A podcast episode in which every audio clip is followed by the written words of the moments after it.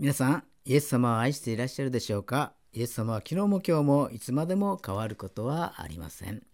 本日の聖書の箇所は、ペテロの手紙第2、3章の11節から13節まででございます。お読みいたします。このようにこれらすべてのものが崩れ去るのだとすればあなた方はどれほど聖なる経験な生き方をしなければならないことでしょう。そのようにして神の日が来るのを待ち望み到来を早めなければなりません。その日の到来によって天は燃え崩れ天の万象は焼け溶けてしまいます。しかし私たちは神の約束に従って義の宿る新しい天と新しい地を待ち望んでいます。アーメン。それではお祈りいたします。ハレルヤ、愛する天のお父様、皆をあがめ感謝いたします。神様の大いなる愛のゆえに、イエス様を私たちに送ってくださってありがとうございます。イエス様は私たちの救いのために人となってくださり罪を許すために十字架にかかってくださり死んで葬られ3日目によみがえり再び来る約束を残してくださり感謝します。やがて来られるその日まで私たちが記憶経験に信仰を守り続けることができますようにお願いいたします。この混沌とした世界にあって聖書の御言葉だけをよりどころとして過ごすことができますようにどうぞお助けください。この祈りを主イエス・キリストのお名前によってお祈りいたします。アメン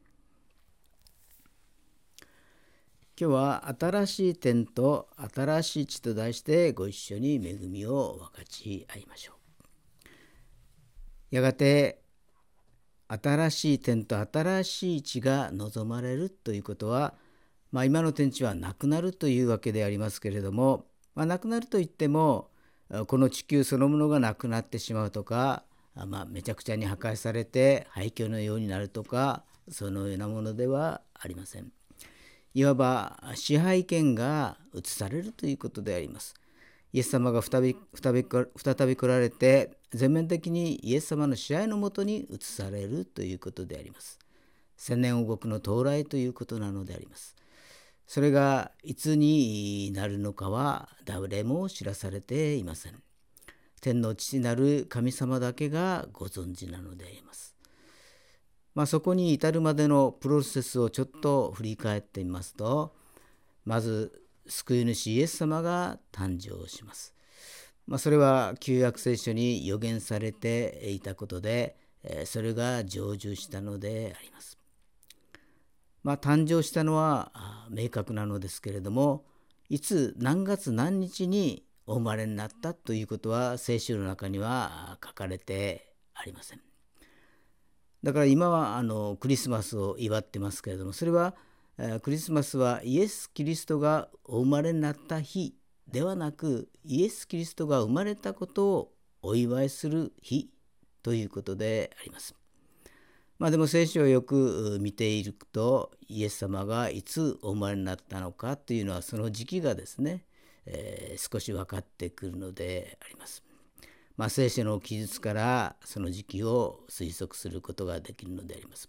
まあ、ルカの福音書を見るとイエス様はご降誕の6ヶ月ほど前にですね、えー、バプテスマのヨハネの誕生があったと記されています。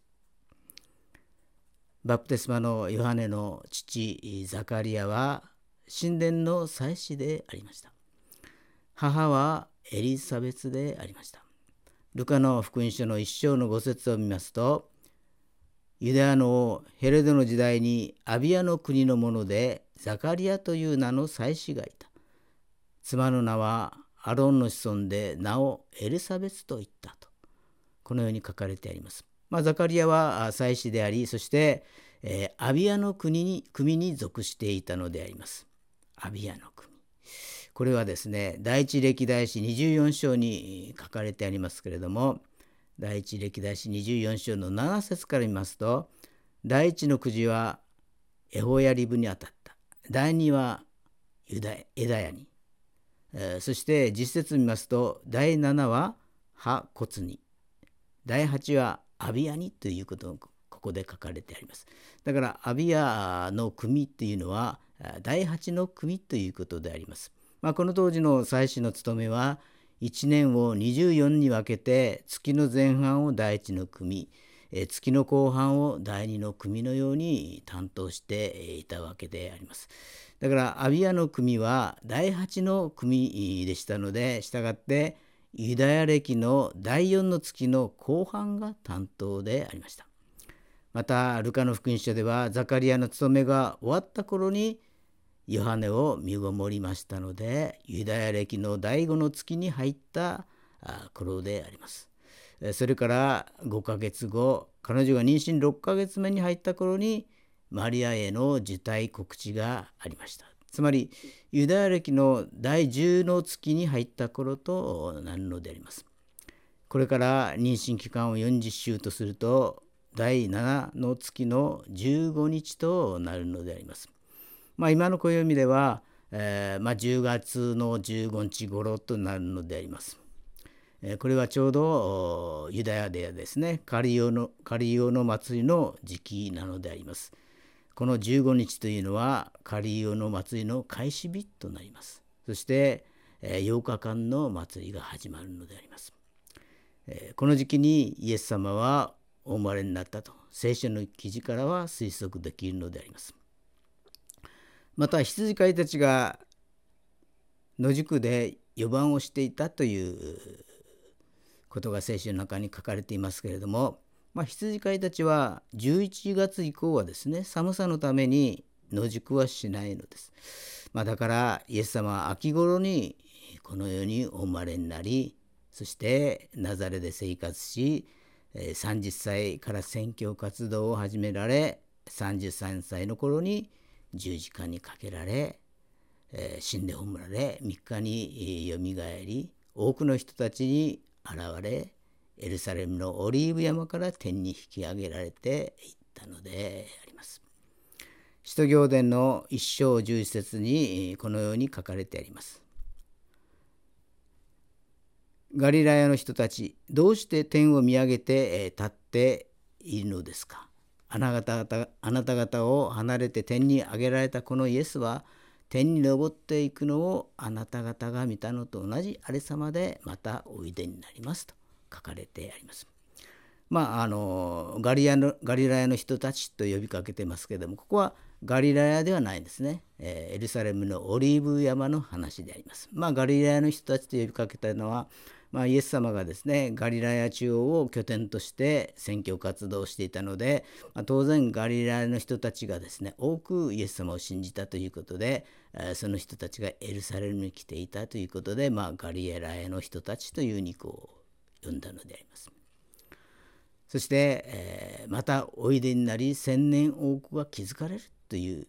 話をされるのであります。それが新しい点新しい地なのであります。まあ、この2000年の間に聖書予言が整いつつあります。えー、まあ、景況だけはですねいつになるのかはわからないのですけれども前触れもないのですけれども、まあ、突然やってくるということであります。イエス様の地上再臨もわからないのですけれどもそこに至るプロセスは聖書の中に予言されています。まあ、でも景気だけはですねいつもわからないしいつかいつどこで、えー、というのもわからないし、えー、何の前触れもないのであります。だからその時がいつ来ても良いようにここでペテロは再臨に向けての心構えを書いたのであります。第一に清い経験な人になるように進めるのであります。支援の30編の4節支援30編の4節を見ますと主にある敬虔な者たちを主を褒め歌え主の聖なる皆に感謝せよ。誠に見怒りはつかの間命は恩寵のうちにある。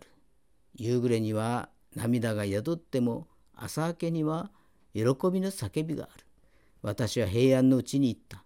私は決して揺るがされないと。このように書かれてあります。ここで主にある敬虔な者たちよと呼びかけています。まあ一人ではないということであります。仲間がいるのであります。仲間に呼びかけているのであります。一緒に賛美しよう。一緒に感謝しようと。私たちが何か特別な力を持っているから神様に選ばれたわけではありません。逆に何の勲しもない。功績もない。ただただ罪深くただただ弱い存在でしかないものでありました。しかし神様は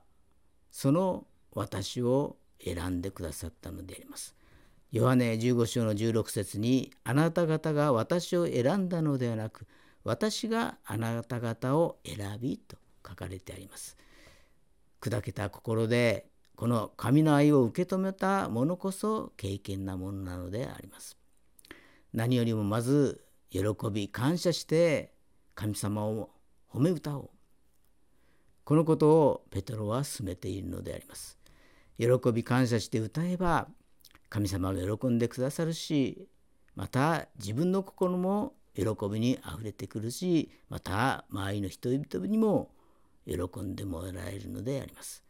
このように天国へ向かう旅路を歩んでいるといつ景況が来ても死の日がやってきても安心なのであります。第二に神の日を待ち望むことを進めているのであります。第2ペテロの手紙ですねペテロの手紙第2の3章の12節に、えー、そのようにして神の日が来るのを待ち望みと書かれてあります。まあ、神の日と書かれてありますけどこれは、まあ、死の日のことであります。まあ、死の日とは死の再臨のことですけれども、まあ、このことに無関心であったり無知識であったりするとその人はまあ、切な的な生き方をしたり虚無的な生き方をしたりまた無頓着な生き方をしがちになるものであります。死の日に関して聖書ではどのように書かれているかというと第一テサロニケの手紙5章の2節にですねこのように書かれてあります。主の日は盗人が夜やってくるように来る。そして、えー、テサロニケ人の手紙第2の2章2節3節にはこのように書かれています。霊によってであれ言葉によってであれ私たちから出たかのような手紙によってであれ主の日がすでに来たかのように言われるのを聞いてもすぐに落ち着きを失ったり心を騒がせたりしないでください。どんな手段によっても誰にも騙されてはいけません。まずまず廃墟が起こり不法の者すなわち滅びの子が現れなければ死の日は来ないのですとこのように書かれてあります。死の日はどのようにやってくるのか盗人のようにやってくると書かれています。また死の日がやってくるのを知っていれば落ち着きを失ったり心を騒がせることはなくなる。また騙されることもありません。死の日をきちんと知りつつ待ち望みなさいと言われるのであります。ペテロが何でこのような手紙を書いたかというとテサロニケの人々に聖書をきちんと教えていたのですけれども、まあ、途中で迫害が起こりその難を逃れるためにですねペテロは一旦その地を離れたんですね。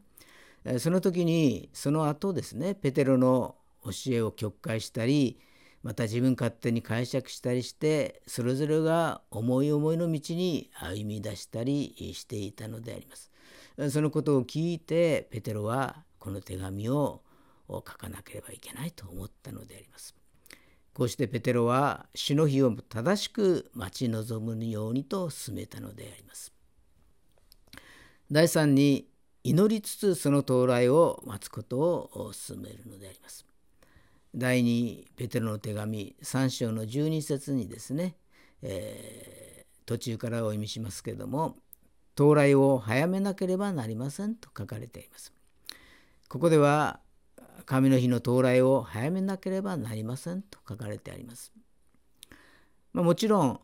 主権は神様にありますので、えー、私たちがいくら願っても祈ってもその通りになることはなく神様の御心が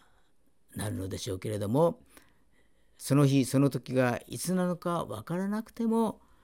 主よ早く来てくださいと祈ることは重要なことだということであります。黙示録の22章を見ますとここに3回ですね「私はすぐに来る」という言葉が書かれてあります。イエス様がそのように言ったのでありますけれども黙示録の22章の何冊見ますと「見よ私はすぐに来る」この書の予言の言葉を守る者は幸いである。